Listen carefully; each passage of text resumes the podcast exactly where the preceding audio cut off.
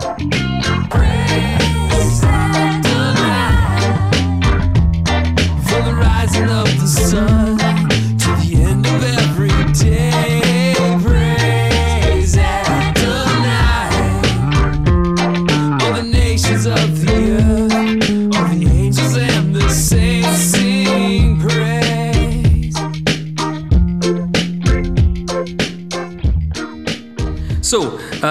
says, when the day of Pentecost arrived, they were all together one place. Now, if you remember from last week, what Jesus told his disciples to do, not to do any important decision making, but to wait.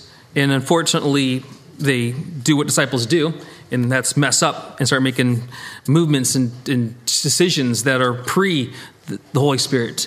And uh, moving without God is never a wise thing to do. But they did that anyways. Uh, but here now we're still seeing them waiting, waiting for, just like Jesus said, waiting for the Holy Spirit. Uh, and just to make a note, the day of Pentecost is the word Pentecost means 50 days after, and it's 50 days after the Passover. And we know that from the first chapter that Jesus was with the disciples for 40 days after resurrection. So we're assuming it's about a week to 10 days that they had to wait. So it's not that long in all practicalities to have to wait for the Holy Spirit. Thanks, Dave. Uh, but, but, but, but, but, in all respect, in all matter, thinking about waiting a week, you know, you're excited, you're fired up, there's anticipation of what's going to happen.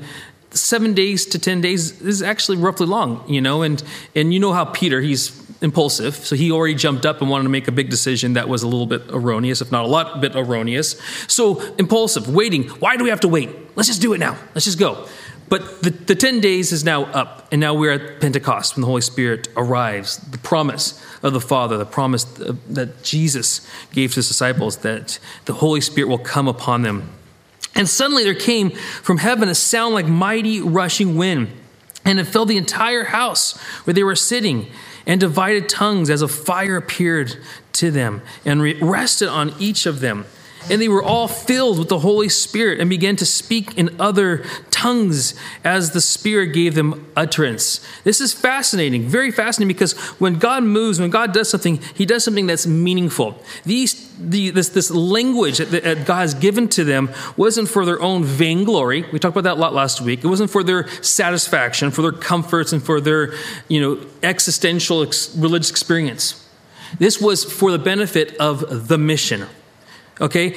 The, the word utterance means to speak out, speak forth, to pronounce. And a big part of what the church's mission, that's us, guys, that's the church. Okay? God, his will is that he was establish the church. That's God's will, that the church would be established. In order to have the church, you need to have the Holy Spirit. Bottom line, you have to have the Holy Spirit. Without the Holy Spirit, there's no church. So here the church is being born right here in this upper room at the day of Pentecost.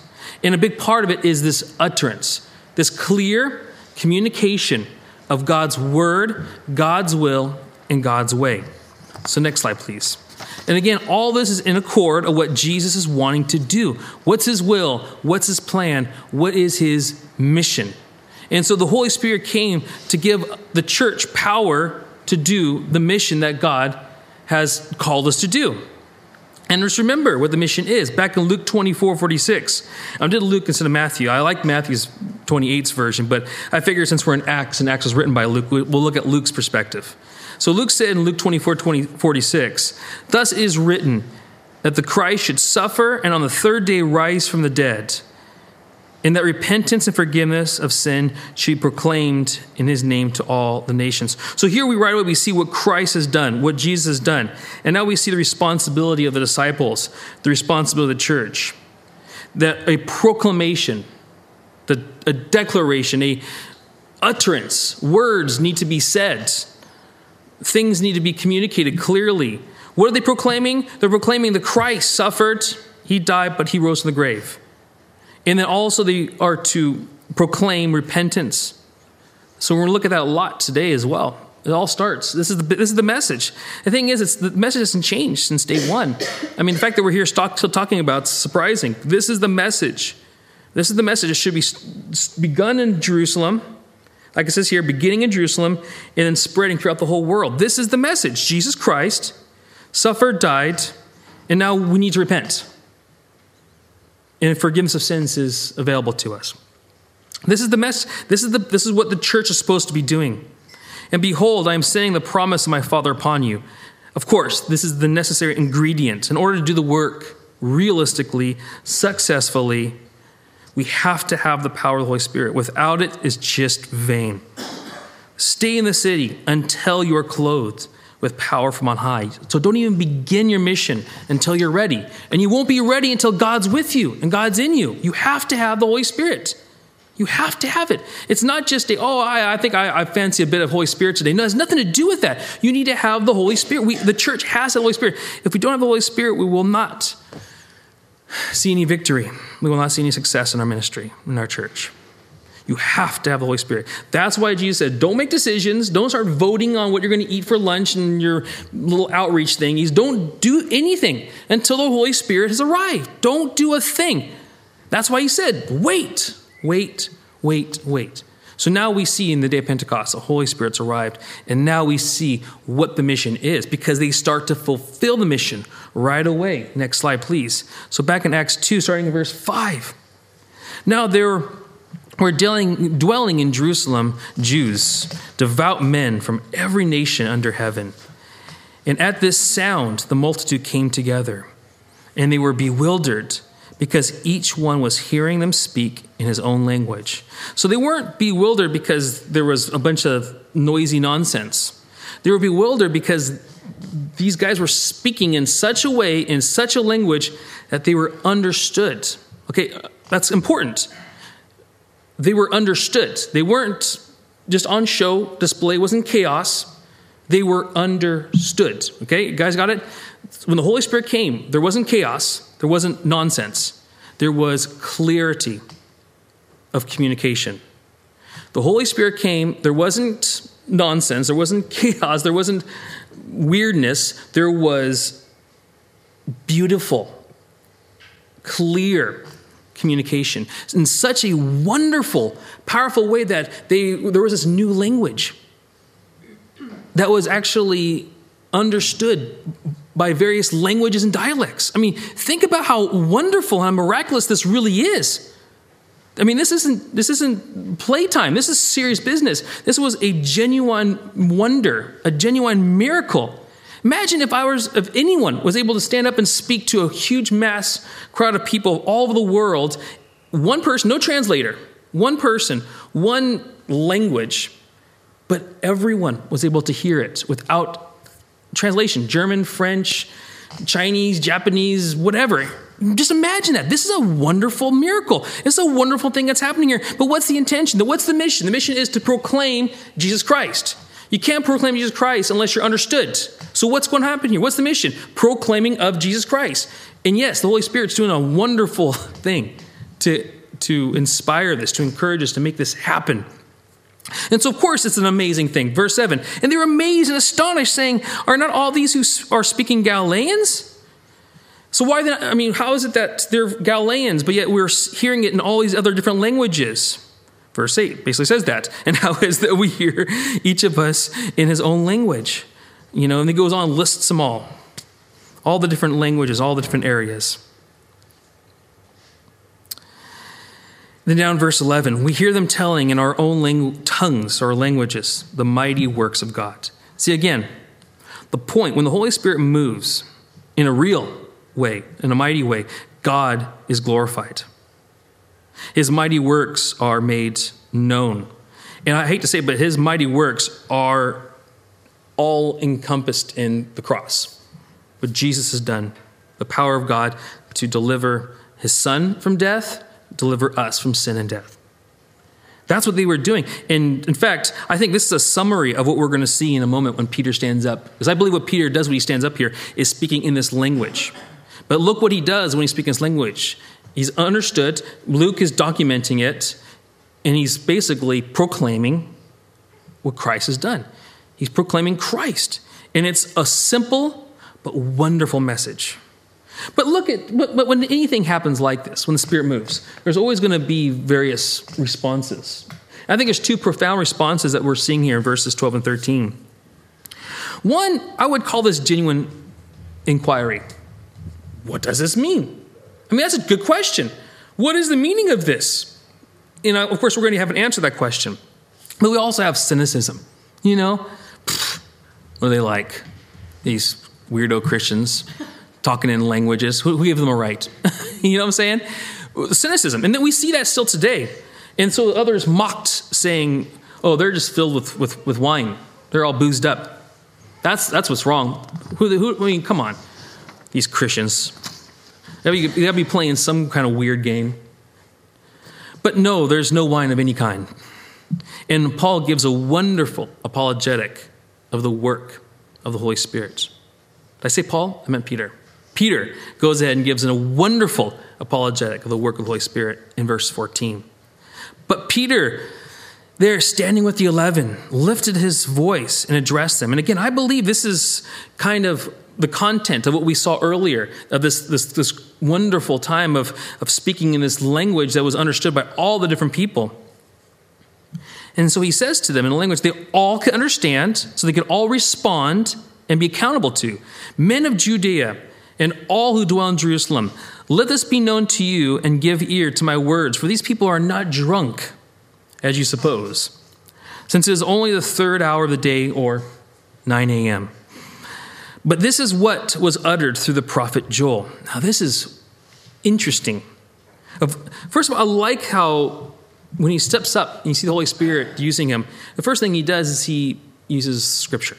Now, earlier they saw him using scripture. We talked about how scripture can be used in, in, the, in a wrong way, it can be twisted and manipulated. But here we see him using some scriptures and expounding on a wonderful, beautiful way. He goes to Joel, and he says in Joel, and in the last days it shall be, God declares, I will pour out my spirit on all flesh. I entitled this, No Need for the Old Testament Prophet. Now, God uses children. They say, and I believe rightfully so, that John the Baptist was the old, or the last of the Old Testament prophets. There's a new system, there's a new way that God's going to communicate. And it's not through prophets like the Old Testament types, you know, like the Elijah and the and the Isaiahs and the Joels and the John the Baptists. Because you see, now that God's Holy Spirit is on fire, it is ignited, it's released. Think about that Moses. He was one of the earlier prophets. He had such a hard work. He represented a whole nation. So imagine there's one prophet in, in a nation, community, whatever. There was a lot of burden, a lot of work on that one person. But now God decides to use the church, a group of people. And that's why Peter opens up and says, In these last days, it shall be that God declares, I will pour out my spirit on all flesh. And your sons and your daughters shall prophesy. Yes, you people. Not the one reserved special person, but you people, your children, are going to prophesy. You're going to hear from God. They're going to see dreams or have dreams, and they're going to have visions. It's not going to be reserved for that one special person in the community, that one special person in the nation. This is the church. This is the blessing of the Holy Spirit upon the church. Even on my male servants and female servants, yes, even those ultra common, mundane people who don't deserve, you know, to hear from God, even they will hear from God. This is the beauty of the church. This is the beauty of the Holy Spirit, what God has given to us.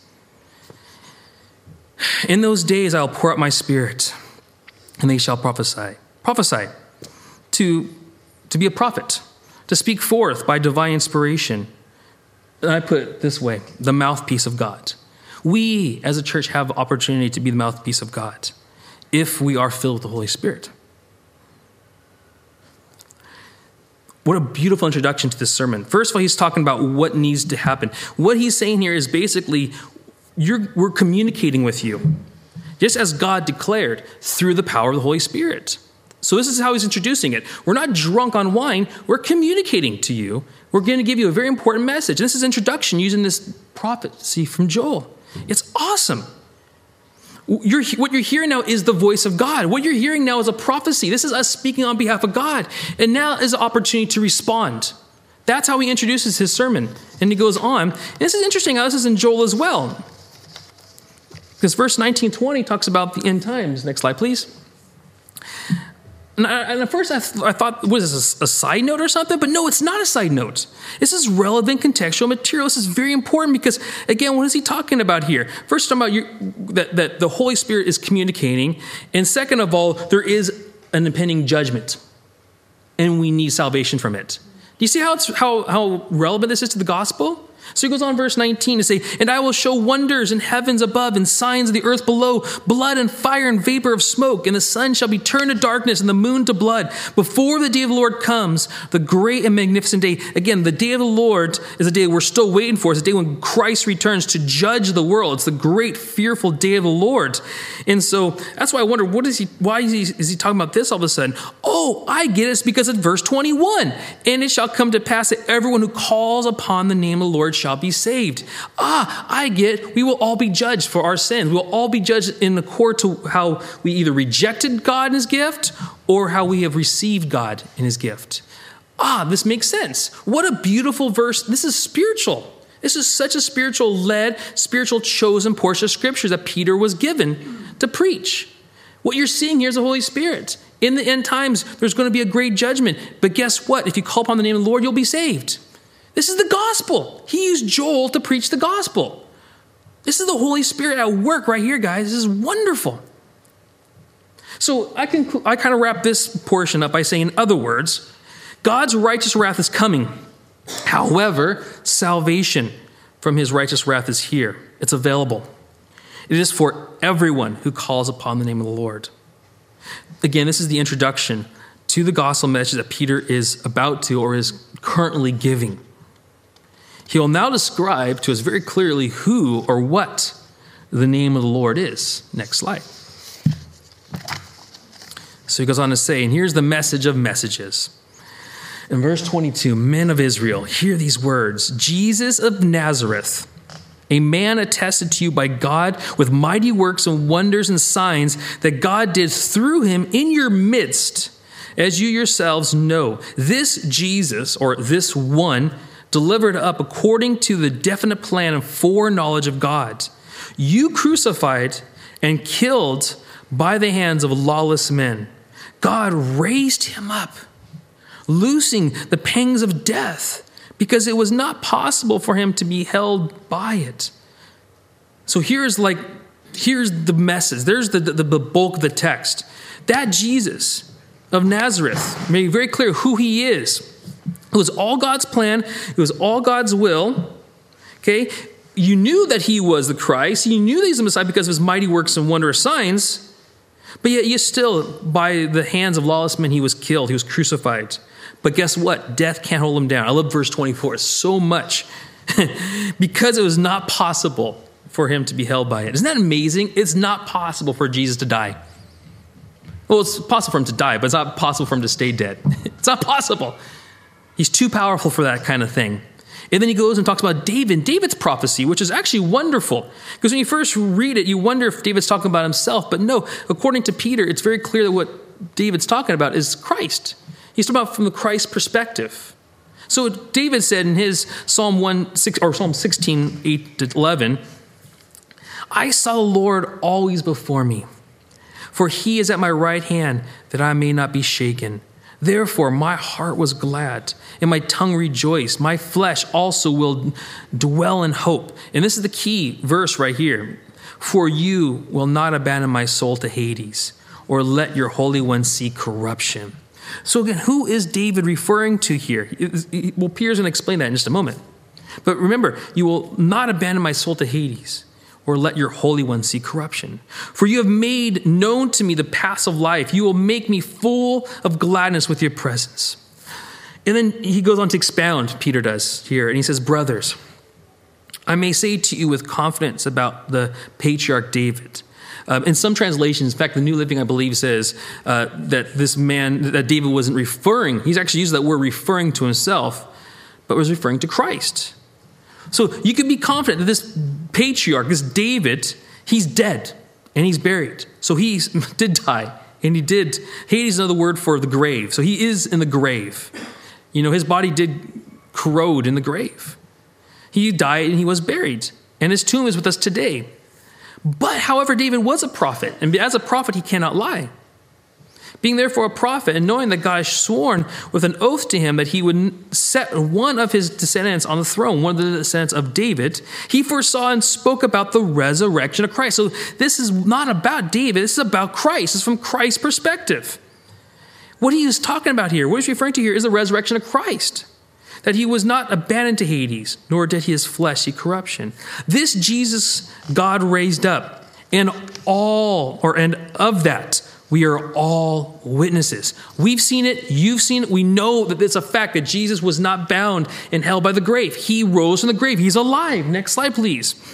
So David here is referring to Christ. And this is a simple, beautiful argument. Let's follow this through and continuing in verse 33. Being therefore exalted at the right hand of God, and having received from the Father the promise of the Holy Spirit, he had poured out this that you yourselves are seeing and hearing. For David did not ascend into heaven but he said of himself, The Lord said to my Lord, Sit at my right hand until I make your enemies your footstool. Let all the house of Israel therefore know for certain that God made him both Lord and Christ, or Messiah. The word for Christ, I'm trying to even have Messiah. This Jesus whom you've crucified. So he's talking about whom, what name are we saved? What name is that, we're, that we were saved by? If we believe in this name, what name? It's the name of Jesus Christ, the Messiah. He's made it very clear in this little sermon. Absolutely clear. And the argument is so simple, and the argument is so straightforward. I even drew it up here using simple, you know, um, syllogisms. Using scripture, Peter, using scripture, showed that there will be one sent by God who will die but not remain dead. Right? That's what David was talking about, right? There's one who's going to be sent by God that's going to die but not stay in the grave. Number two, he claims that this man is Jesus. Why?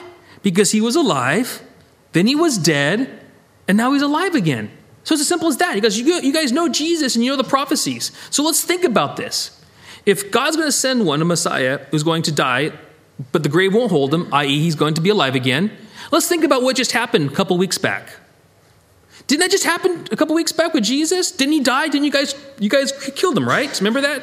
You got, I'm sure they were pretty upset about that. Remember how you killed that Jesus? That's okay, you killed him. That's okay. It's part of God's plan. But let's think about it. Is he still dead? No, he's not still dead. So what is, what is the conclusion then? Therefore, Jesus must be the one sent by God. Can't get easier, can't get simpler than that. And that's what I love about the gospel. If, if you really understand the gospel and the Holy Spirit's a big part of who you are as a person, you know, uh, uh, then the gospel is the easiest thing in the world you can give to someone. It's easy. Because look at that. Look at Peter. Peter didn't overthink it. He didn't sit and, and, and labor over his studies to, to make it just right. He didn't go to seminary or Bible college. No, he knew the gospel because, first of all, the, he believed in Jesus, he believed in what he saw, but the Holy Spirit was there to, to give him the words he needed. And it is simple. And let's look at what happens. Look at the response. The response to a simple message that was strangely powerful, not by eloquence of, you know, use of language and rhetoric, but by the working in the presence of the Holy Spirit. Acts 2 37 says this. Now, when they heard, this is all the men folk and the women folk and the children folk listening to Peter. When they heard this, they were cut to the heart and said to Peter and the rest of the apostles, Brothers, what shall we do? I love it. Humble, simple, and straightforward. We heard the message. We believe the message. What do we need to do? And that's great. That's, that's, that's an awesome response. What else would we, would we want? So the question, what shall we do? That's a good question. What are we going to do? If we've heard the message of the gospel, we, we, we understand that Jesus is the one sent by God, that the grave cannot hold down. What do we do? How do we how do we respond to that? And Peter said it very clearly here in verse 38. Peter said to them, Repent. Again, that's always been the message. Repentance has always been necessary. John the Baptist, he, he, drilled it. Jesus reinforced it. But even in the Old Testament, God constantly told the people to repent. That's what we need to do. We need to change. But yes, this is the message for thousands and thousands and thousands of years and we'll never change, guys. So next Sunday, I might say it again. And I might say it again a week from now. I might say it again a year from now, 10 years from now, because that's always what's necessary. We need repentance. It's time to change and be baptized. What do we need to do? We need to be baptized. We need to immerse ourselves, every single one of us, in the name, the way, the path, the thinking, the behaving, the doing, the will, so on and so forth, of Jesus, who is the Messiah, who is the Christ. That's what we need to do repent and be immersed in Christ. Every one of us, in the name of Jesus Christ, for the forgiveness of sins. So, what we need to do, we need to receive and believe that we are forgiven, forgiven of our sins. That's past errors, present blunders, future mistakes. Morally speaking, but still, yes, we're forgiven. And you'll receive the gift of the Holy Spirit. Receive the Holy Spirit. For the promise is for you and for your children and for all who are far off. So, yeah, first of all, he's talking about those Jewish people there in Jerusalem. It's for them, it's for the Jews, it's for them. They're sitting there listening. This is for you and your children. But not just that, but people who are far off. I like that, people are far off, because that's Scotland. Is that what Scotland means? A far off place. It's ironic, isn't it? But it's for us. Everyone whom the Lord our God calls to himself. And with many other words, he bore witness and continued to exhort them, saying, Save yourself from this crooked generation. That still applies today, doesn't it, guys? So those who received his word were baptized, and they were added that day about 3,000 souls. Wow, that must have been surreal. Imagine 3,000 people giving their lives to the Lord right there, right then. That must have been some day. Wow, to have been there. Jealous. We're going to we're going to end by praying.